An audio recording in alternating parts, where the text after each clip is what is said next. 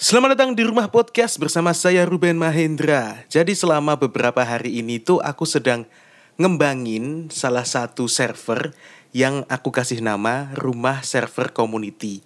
Jadi buat teman-teman khususnya yang hobi banget buat ngelakuin sesuatu entah gambar, musik atau apa pun dan teman-teman yang punya kreasi bisa banget gabung di server ini. Linknya udah aku taruh di deskripsi. Oke, langsung saja ke topik pembahasan kali ini, yaitu rental pacar. Atau bisa juga disebut sebagai jasa rental pacar. Hal ini tuh bener-bener aku inget karena beberapa hari sebelum aku take episode ini itu sempat ada obrolan aku sama temenku itu tentang rental pacar ini. Dan temenku itu nemu hal ini di Facebook. Tapi kalau aku rujuk dari artikel yang udah mencuat di publik itu kan wujudnya itu artikel secara apa ya sebagai sudut pandang cowok. Kalau yang aku dapatkan informasi dari temenku ini itu dari sudut pandang rental cewek gitu. Nah, sepertinya bahasa rental ini agak kasar terdengarnya seperti jasa lebih ke apa ya? Barang gitu ya. Tapi ini tuh manusia. Tapi ini beda dengan halnya uh, perdagangan manusia, teman-teman. Nanti akan aku jelaskan. Soalnya ada beberapa hal yang menurutku unik dan bisa kita bahas secara bareng-bareng gitu dan aku open discussion buat teman-teman juga bisa di Discord juga tentang jasa rental pacar ini.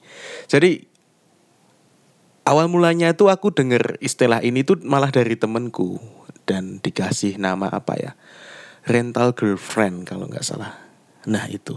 Tapi secara pasar itu um, mereka menyasar ke itu loh teman-teman kita yang dalam tanda kutip no life itu uh, yang suka Jepangan terus suka anime gitu soalnya terlihat dari um, hal yang mereka bungkus itu um, semacam apa ya yang menarik itu kan kalau kalau di suatu dagangan kan biasanya ada katalognya gitu kan. Nah di sini tuh juga ada katalognya. Jadi ada foto-fotonya siapa aja membernya, terus um, ada umurnya berapa, terus ada yes or no-nya apa, terus yes-nya itu dia bisa gini gini gini gini.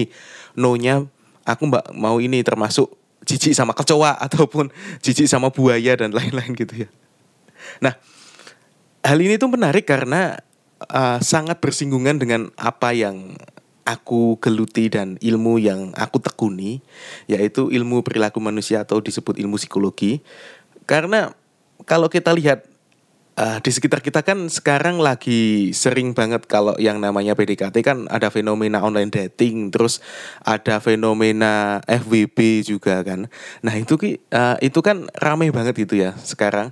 Terus ini tuh sebenarnya apa gitu kan semakin ke sini tuh kan bisnis bisnis kayak gini tuh dalam tanda kutip bisnis gitu ya um, semakin banyak dan banyak apa ya jalurnya gitu dan salah satunya kan rental pacar ini aku tuh uh, malah baru taruhnya uh, baru tahunya itu belum lama ini. Padahal ini tuh udah udah berjalan berapa tahun katanya begitu. Nah balik lagi ke topik tadi.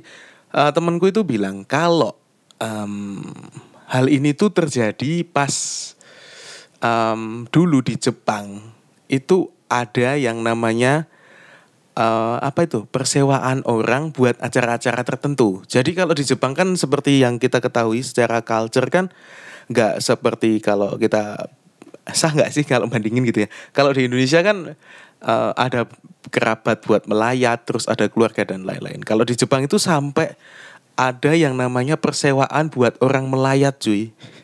Itu. Terus ada juga persewaan buat orang yang mau datang ke nikahan kita. Itu ada di Jepang, serius. Itu aku udah pernah baca artikelnya itu udah lama banget. Tapi kalau yang rental pacar ini kayaknya baru baru terjadi di Indonesia.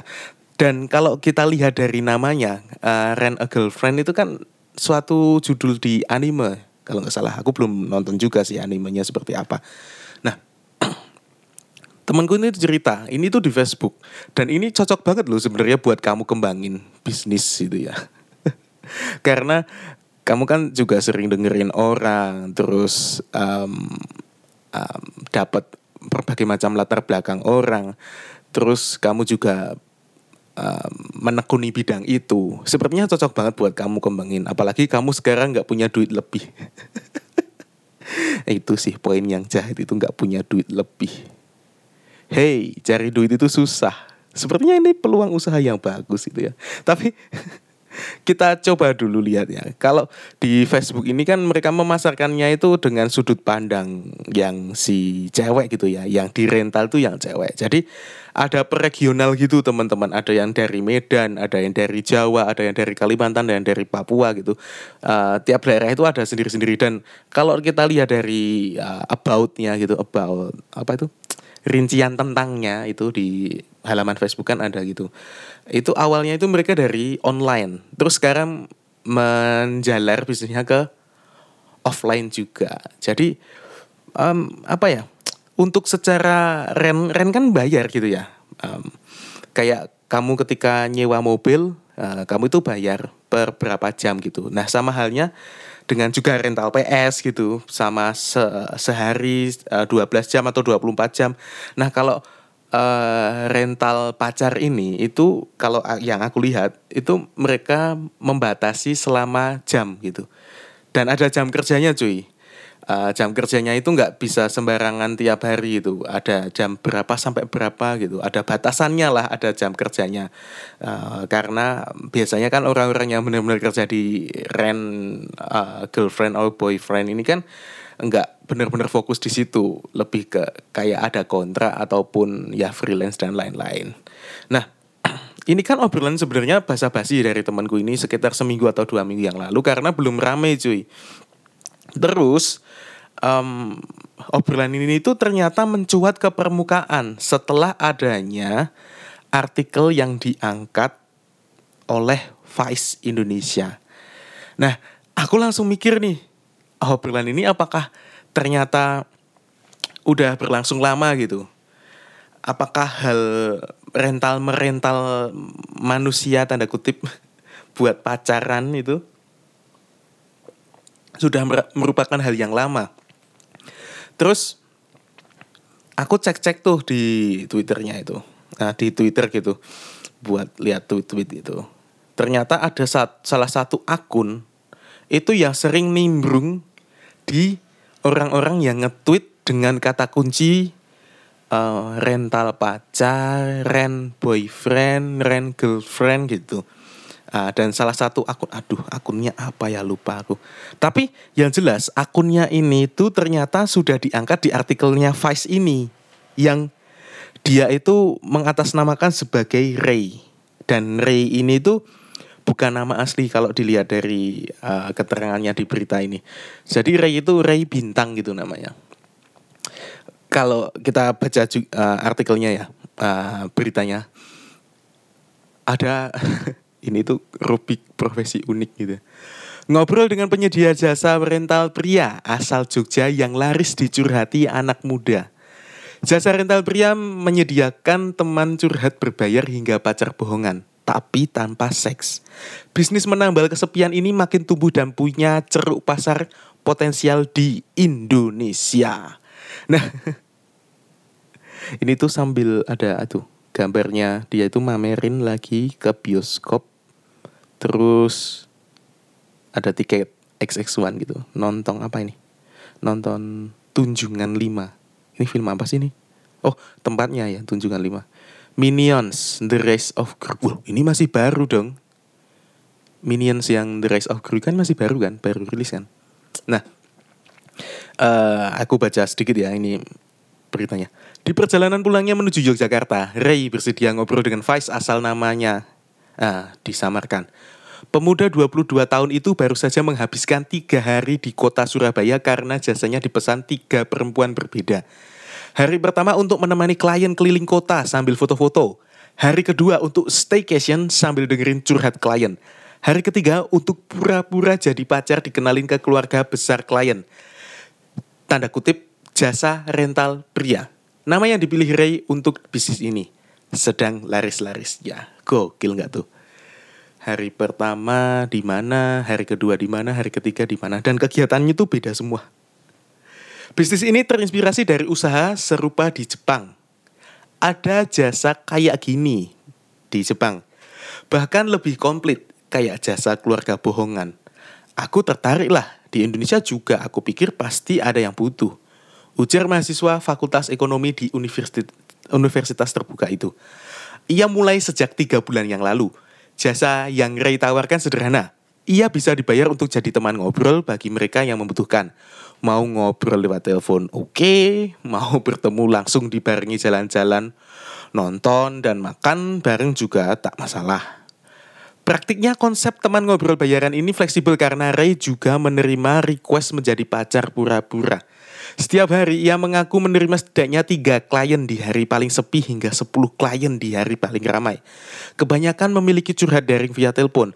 Satu klien dijatah satu hingga tiga jam durasi telepon sesuai kesepakatan dengan nominal super murah Rp15.000. Gokil nggak tuh bisa teleponan mulai dari 15 ribu rupiah. Masalah yang dikeluhkan kebanyakan adalah persoalan asmara, kuliah, dan keluarga. Ya, seperti itulah kehidupan. Ray menyebut bahwa kliennya ada di rentang umur 20 sampai 30 tahun dengan beragam latar belakang, seperti mahasiswi, dokter muda hingga asisten dosen. Nah, untuk jasa offline, kalau tadi kan yang online kan. Untuk jasa offline, Rai mengklaim pernah menyambangi Surakarta, Karanganyar, Semarang, Surabaya, dan Yogyakarta untuk memenuhi pesanan. Tarifnya beragam, tapi masih tergolong murah. Klien bisa menghabiskan mulai dari 100 ribu rupiah hingga 1,5 juta rupiah. All in tergantung lokasi dan durasi jasa. Namun, Ray mengatakan ia turut mengupayakan harga murah. Untuk klien di Surabaya kemarin misalnya, Ray bersedia berangkat menaiki bus komersial se seharga ribu rupiah. Nah saat ini tuh Ray itu dibantu dua orang lain dalam menjalankan bisnis ini. Satu di bagian promosi dan satu di bagian talent untuk klien online. Sementara untuk offline, Ray masih belum berani mempercayakan pada orang lain. Ia sadar bahwa model bisnis ini yang membuatnya bertemu dengan banyak orang yang rapuh, rawan mental, secara mental gitu ya. Rawan disalahgunakan untuk kepentingan pribadi. Kalian pernah dengar gak sih um, itu loh orang-orang yang memanfaatkan menjual kesedihan itu biasanya buat dijahat-jahatin gitu ya. Jadi buat Anda yang sedang PDKT dan lawan jenis Anda sedang menjual kesedihan, siap-siap ada tanda tanya besar di balik itu semua. Prinsip itu jelas kalau di sini itu ada tulisannya tidak ada seks dan tidak boleh terbawa perasaan. Sentuhan fisik paling intim yang diizinkan Ray adalah memegang tangan dan gandengan. Hmm, Oke, okay. kebanyakan klienku emang minta sentuhan kayak pegangan tangan atau gandengan karena kebanyakan nggak bisa dapetin. Ada yang nggak pernah pacaran, kayak gitu nggak apa-apa. Tapi untuk lebih aku nggak mau tuturnya. Nah, ini tuh sebenarnya menarik banget karena uh, ini bersinggungan banget dengan apa yang sedang aku pelajari yaitu tentang ilmu perilaku manusia atau psikologi. Jadi teman-teman kalau kita bedah ini tentang pacar memacari ini kan emang semakin ke sini tuh semakin menjadi hal yang butuh banget. Karena apa teman-teman?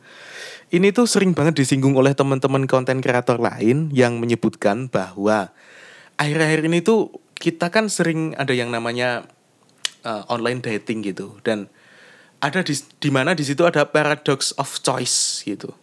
Paradox of choice itu bisa diibaratkan gini, ketika kamu memilih sesuatu, kamu itu sebenarnya tidak bebas untuk memilih itu. Ketika pilihan itu terla, uh, terlalu banyak, uh, kamu itu sebenarnya bukan merdeka untuk memilih, tapi kamu semakin tersiksa dengan semakin banyaknya pilihan. Uh, sederhananya seperti ini. Ketika kamu bangun tidur, uh, katakanlah kamu punya koleksi kaos uh, ataupun baju-baju yang berbeda-beda dan itu menyesuaikan mood kamu. Ketika kamu lagi gloomy banget nih, ya udah pakai abu-abu atau biru yang pucat gitu ya bajunya. Tapi ketika kamu itu punya bajunya itu cuma katakanlah cuma kaos hitam gitu ya, yang banyak jumlahnya satu minggu itu kaos hitam semua kamu tidak akan punya pilihan yang banyak buat memilih karena ya udah ini semua itu kalau aku pilih kaos hitam. Nah, itu sama halnya dengan ketika kita uh, apa ya katakanlah pernah aku bahas sih di, episode sebelum ini episode apa ya aku lupa aku tuh sempat ngomong kalau uh, semakin banyaknya kita datang ke tempat uh, ice cream gitu kan menu semakin banyak sekarang jadi ada yang rasa vanilla with apa terus uh, choco cheese uh, with apa gitu. Jadi makin banyak toppingnya bahkan kalau kita lihat di toko-toko es krim itu kan dulu awalnya tuh menu cuma berapa ya dua atau tiga pilihan rasa atau lima katakanlah. Tapi sekarang itu bisa kita lihat ada 30 sampai 40 varian cuy. Jadi semakin banyaknya pilihan, kita itu semakin bingung. Sebenarnya uh, banyak yang bilang kalau semakin banyak kita ada pilihan di diri kita, kita itu semakin merdeka untuk memilih. Tapi kita itu sebenarnya malah makin bingung. Uh, contoh aja ketika apa ya bermain dating app itu kan banyak banget pilihan. Ketika kamu sudah mendapatkan seseorang, kamu ngerasa oh ini nggak sempurna ya, udah aku cari lagi, cari lagi, cari lagi. Nah tantangannya anak muda sekarang itu adalah seperti itu ketika mencari pasangan. Namun hal ini berbeda uh, apa ya? Ada sesuatu yang membedakan dengan hal tersebut. Uh, ketika um, dating app dan lain-lain itu lebih apa ya ada paradox of choice karena banyak-banyak pilihan, uh, bisa jadi uh, ren uh, girlfriend atau boyfriend ini menjadi lebih sedikit pilihannya karena adanya cuma katalog katakanlah lima seperti tadi ya. Um, walaupun ini nggak adil ketika kita nyebutin kalau manusia itu disamakan dengan es krim, namun ini kan sama-sama benda gitu ya. Nah ini katakanlah cuma katalognya suatu agensi gitu, agensi itu kata-kata cuma punya lima gitu katalognya daerahnya uh, katakanlah cuma Medan, Jogja, Jateng, uh, kan Limantan sama Sulawesi gitu katakanlah. Cuma punya lima daerah itu ya mau nggak mau ketika orang Jogja itu harus memilih uh, apa itu talent yang di Jogja juga dalam kasus rent boyfriend atau uh, girlfriend ini. Nah itu kan berbeda dengan uh, Tinder-Tinder tadi, Tinder atau Tantan dan lain-lain tentang uh, apa dating apps yang biasanya kan mereka ada punya uh, ikatan secara emosional. Nggak, nggak ya walaupun kita nggak bisa memungkiri ya karena banyak juga yang mempunyai tujuan tertentu di uh, relationship ini. Ada juga yang buat ONS doang atau FWB atau dan berbagai macam tujuan yang lain. Namun ketika kita balik lagi ke rent girlfriend atau boyfriend ini, ini tuh lebih profesional cuy, karena kita benar-benar kayak ada jasa gitu loh. Uh, kita ada akadnya dulu dari awal. Jadi mereka itu udah ada katalognya. Kalau aku lihat di Facebook sama Instagram dan Twitternya, itu udah ada katalognya, ada yes, no-nya, ada kelemahnya, ada kelebihannya. Terus um, kita bisa milih. Kita mau es krim yang mana ibaratnya seperti itu. Apakah ada yang uh, kulitnya putih ada yang kulitnya coklat ada yang bisa ini ada yang nggak bisa itu. Nah itu udah ada rincian-rincian. Nah, namun ini tuh dibatasi dengan adanya per daerah tadi ya balik lagi. Karena nggak semua ah, talent itu se apa itu sependikar si Ray ini. Karena Ray tadi kan menyebutkan kalau dia itu udah pindah-pindah uh, daerah di sekitar Jogja Jateng dan pernah suatu ketika itu dapat klien yang cukup jauh dia itu tetap merelakan dan mencari harga termurah buat jasanya dia. Yaitu tujuh puluh ribu rupiah buat naik bus.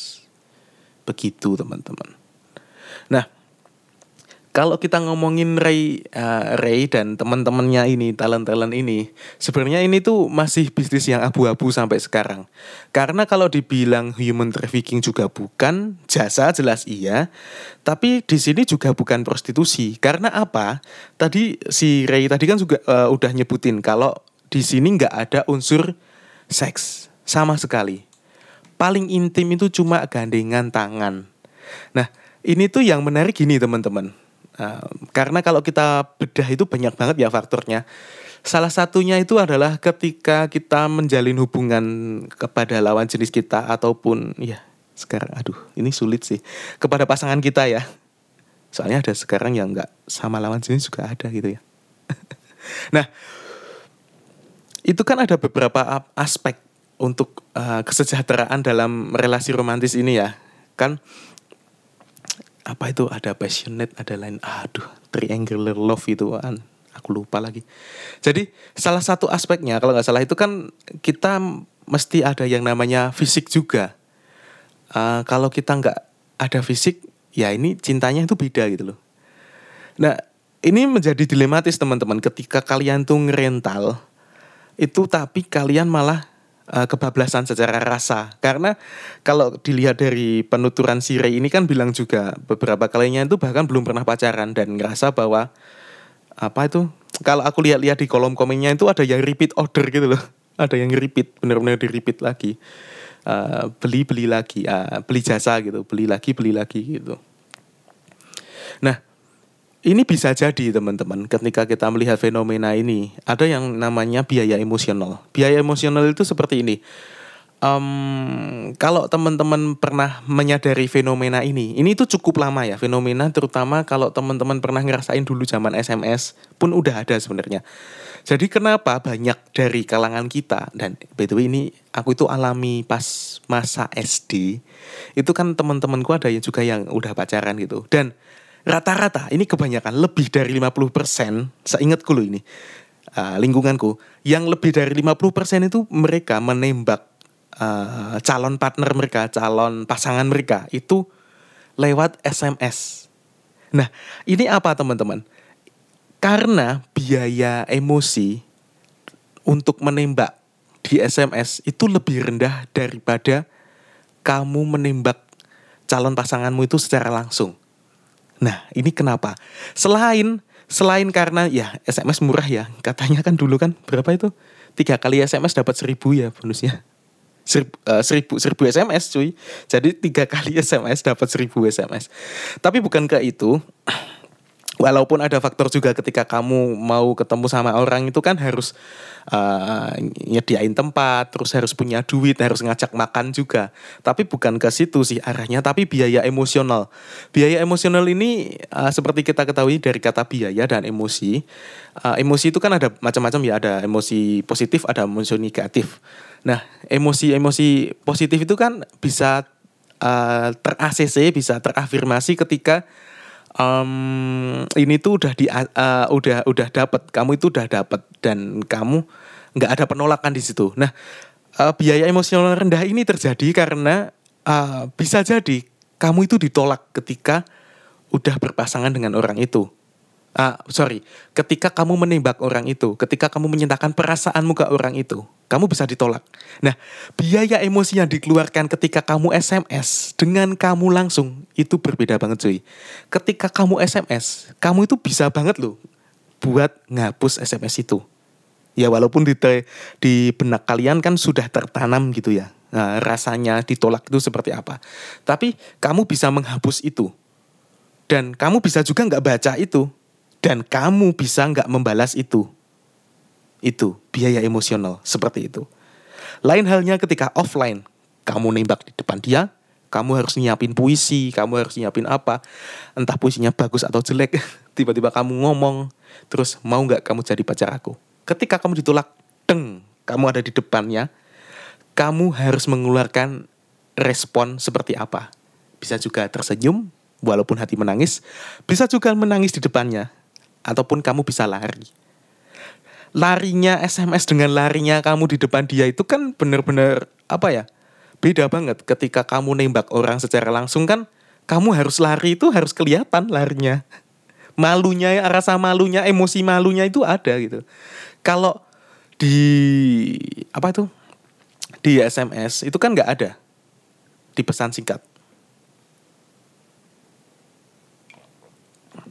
Nah, poinnya di sini adalah um, rent boyfriend atau girlfriend. Ini kan biaya emosinya ter, termasuk rendah ya teman-teman ketika kamu melakukan itu. Ya karena minim resiko cuy. Kalian profesional gitu bayar udah kontrak selesai. Dan yang menarik adalah kalau online ini ternyata ada topping-toppingnya teman-teman. Jadi ketika kamu udah chattingan selama berapa jam gitu terus kamu minta pap pap itu sekali pap itu dapat uh, satu muka gitu ya, satu muka face, satu face gitu. Um, kamu harus bayar juga.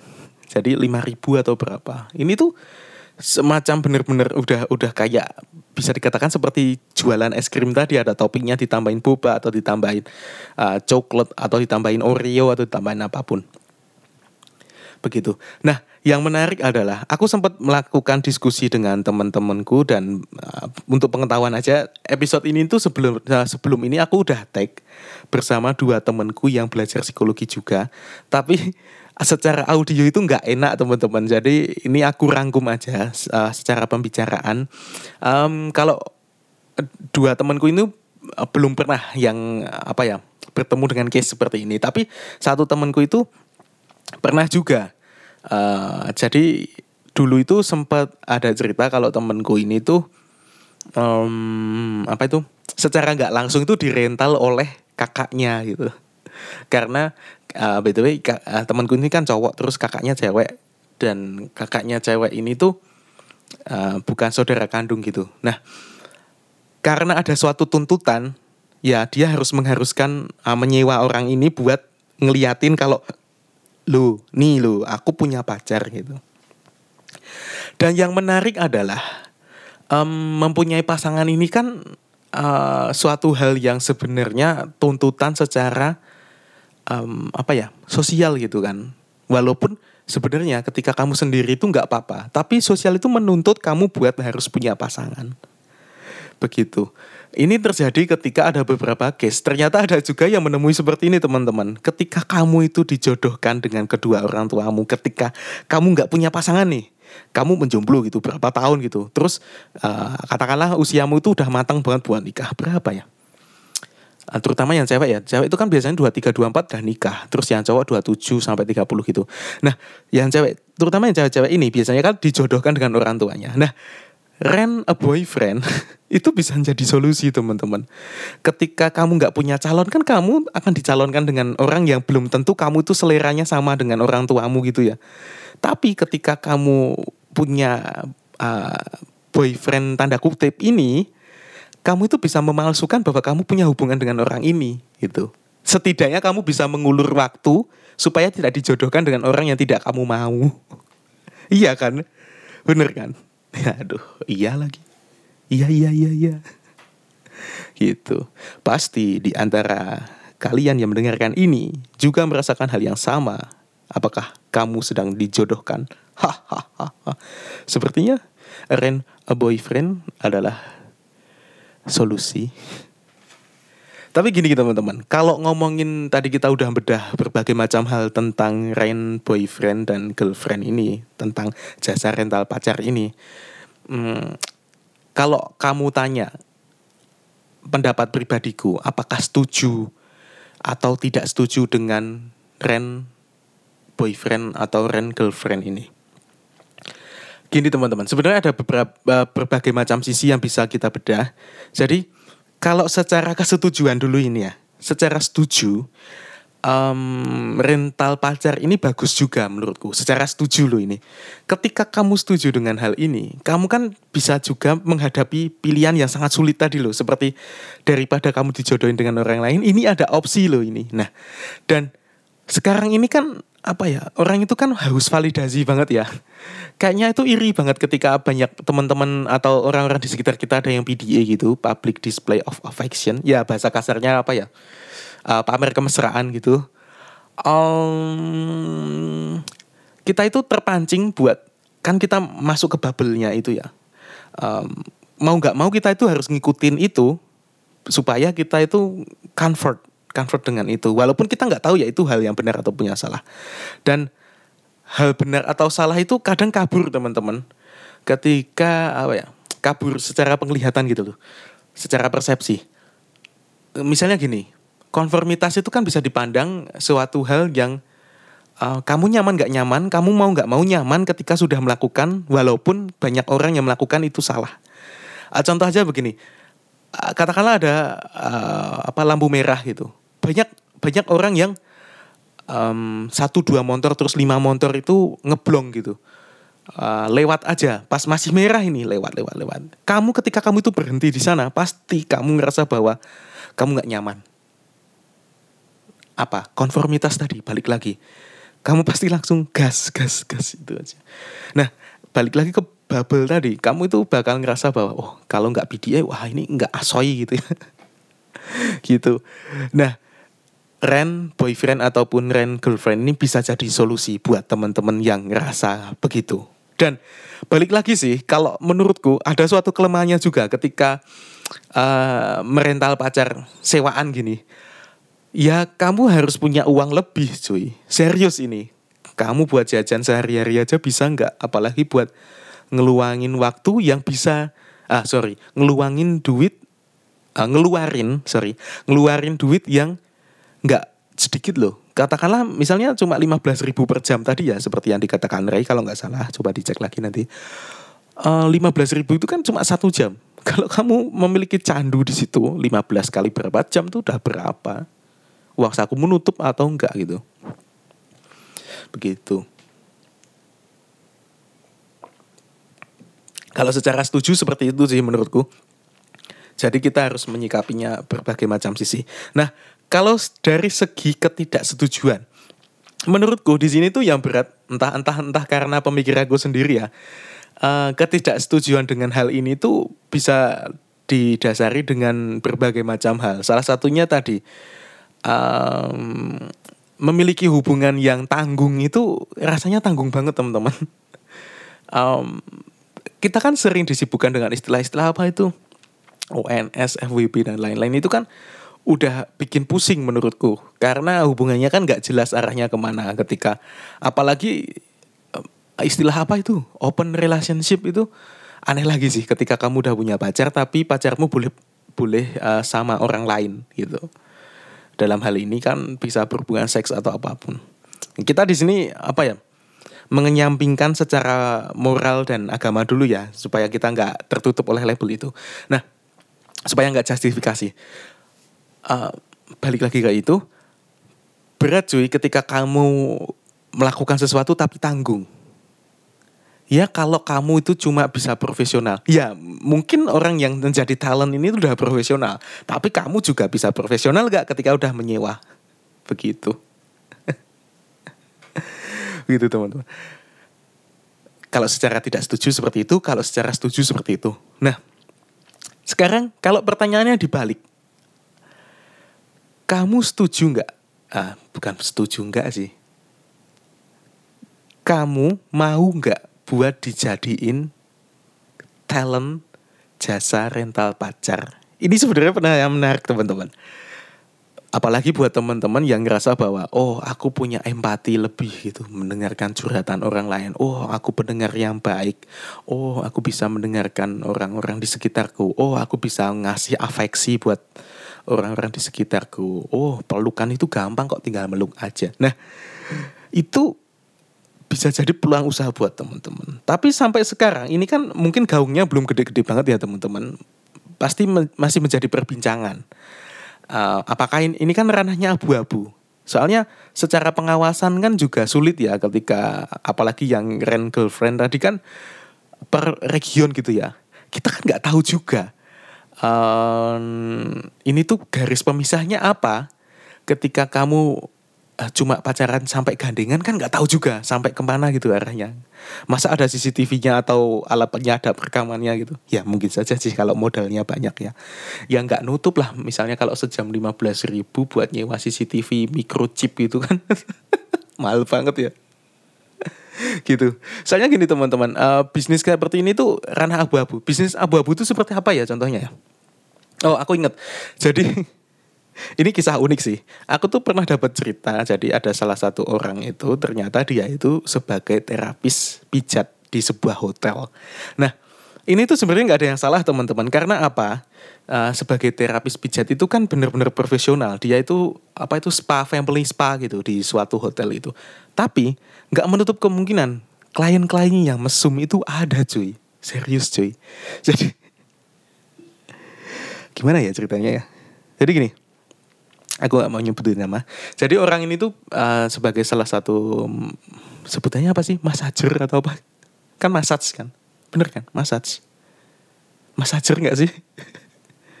Aduh ngarah. Tukang pijit gitu ya, tukang pijit. dia itu mijit udah lumayan cukup lama beberapa tahun kebelakangan gitu dan klien-klien yang nakal tuh pasti ada dan salah satunya itu kan kalau kalau mijit kan seluruh badan gitu uh, dan terutama banyak kebanyakan kliennya tuh cowok ini temanku ini cewek gitu dia tuh bilang uh, di pijat itu kan kadang ada beberapa bagian yang mencapai ke alat vital gitu ya. Kalau orang-orang yang nakal tuh biasanya celananya dinaikin, dinaikin gitu. Terus ya, yang terjadi adalah mereka terangsang dan lain-lain. Nah itu kan ranah abu-abu teman-teman sebenarnya secara pekerjaan profesional emang emang buat mijit spa keluarga bukan buat apa-apa. Tapi kan kita nggak bisa mengontrol juga. Daya nafsu setiap orang kan beda-beda gitu ya. Cuma dipijit bentar aja udah keluar itu kan juga ada gitu. Kayak gitu. Apalagi ada beberapa case juga kan uh, apa ya tanda kutip dibungkus gitu kan ada juga. Dan itu udah rahasia umum seperti itu. Pengawasan hal seperti itu emang berat tapi sebenarnya secara rules pasti ada. Menurutku kalau ini agensi yang profesional, rent boyfriend atau girlfriend ini pasti udah ada kontrak dari awal. Nggak boleh ini, nggak boleh itu, nggak boleh seks, nggak boleh dan lain-lain. Ketika sudah melakukan itu, biasanya langsung dipecat ataupun dapat denda itu dan biasanya di atas materai. Termasuk kalau menjadi terapis profesional seperti orang tadi itu. Begitu teman-teman. Jadi ini ini tuh sebenarnya bisnis ranah abu-abu. Jadi buat teman-teman yang mau nyoba-nyoba ya silahkan. Baik sebagai talent juga boleh, sebagai penyedia agensinya juga boleh, baik sebagai yang mau nyewa juga boleh, silahkan. Karena sampai sampai detik ini, ah, aduh aku takut dipotong ini. Ya maksudku silahkan itu ya dicoba aja karena sampai sekarang belum belum ada kalau nggak salah itu belum ada cuy um, secara undang-undangnya buat itu. Tapi kalau ada, teman-teman bisa diskusi dengan aku ya apa undang-undangnya dan lain-lain. Soalnya ini tuh hal yang menarik teman-teman menurutku. Aku bukan buat ada maksud buat ngesuges teman-teman buat melakukan, tapi lebih ke ya ya monggo monggo aja. Soalnya aku nggak bisa ngontrol teman-teman buat ngelakuin sesuatu gitu ya. Terlalu berat cuy. Oke, okay. um, kayaknya itu dulu. Jadi buat teman-teman yang udah mendengarkan episode ini, makasih. Kalau sekiranya episode ini kamu rasa bermanfaat buat orang lain dan bisa menjadi bahan diskusi topik tongkrongan bersama besti-besti, silahkan di-share dan follow Spotify-nya. Begitu teman-teman. Oke, sepertinya cukup sekian. Saya Ruben Mahendra. See you on the next episode.